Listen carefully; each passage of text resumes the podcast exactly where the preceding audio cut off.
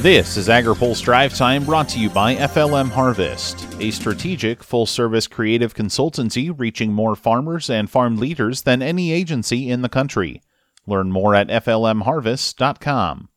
Good Monday afternoon. I'm Spencer Chase. The sustainability efforts of some of the world's largest corporations are having a trickle down impact on American producers. AgriPulse today is launching the first installment of a five part series focusing on sustainability in agriculture. The first story explores corporate sustainability commitments. How are they created? What do they seek to do? And how will farmers and ranchers be asked to help make them happen? The first story, which includes an extensive list of companies and their commitments, can be found at agripulse.com. Media organizations have called the presidential race for former Vice President Joe Biden, moving the Delaware Democrat one step closer to the Oval Office. The Trump campaign is pursuing litigation to challenge the vote counts and process in several key states, but those efforts have not been successful to this point. Biden will officially become the president elect once the Electoral College certifies the results. But over the weekend, he spoke in a primetime address and made a call for greater post election unity. It's time to put away the harsh rhetoric, lower the temperature, see each other again, listen to each other again. And to make progress, we have to stop treating our opponents as our enemies. They are not our enemies, they are Americans. They're Americans. Stay tuned to AgriPulse for more on the Trump to Biden transition process in the weeks to come. Farm lenders say the current ag economy is having an impact on their loan portfolios. AgriPulse's Ben Nuelle has more. Ag bankers are watching farm credit conditions moving into next year.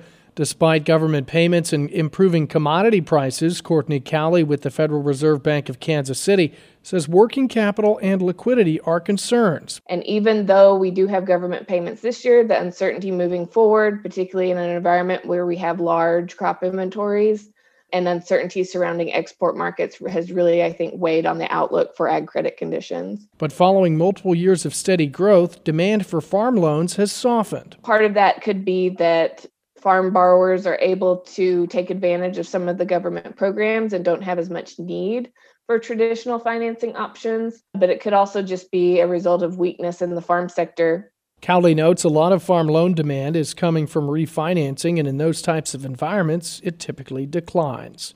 For AgriPulse, I'm Ben Nuelle. A commodity group leader says agriculture should be on good footing despite the loss of many key champions on Capitol Hill. Aside from House Ag Chair Collin Peterson losing his reelection bid, committee ranking member Mike Conaway and Senate Ag Chair Pat Roberts have both announced their retirement. Betsy Ward is the president and CEO of the USA Rice Federation. She says they still expect to have support for their issues. We go through this cycle uh, frequently, right? So it's not like we haven't been here before.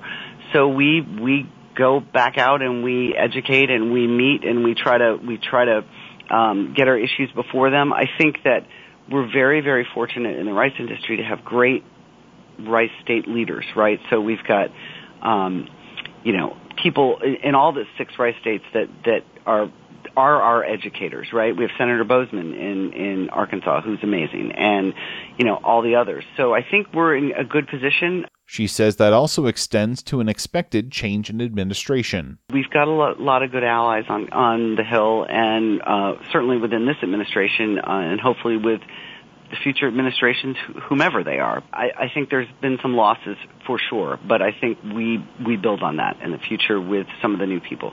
There's more from Ward, including her thoughts on trade and sustainability policy, in this week's open mic on agripulse.com. Some of the requirements were way above and beyond anything we've ever had to do for any other country, but we did it, and they finally signed the agreement in 2017, but it took a couple years because of all the trade tensions.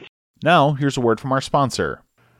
Today's AgriPulse update is brought to you by FLM Harvest, a strategic full service creative consultancy proud to reach more farmers, farmer boards, and food and commodity associations than any agency in the country.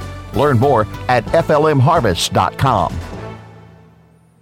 That's all for today's drive time. For more agriculture, trade, environment, and regulatory news, visit agripulse.com.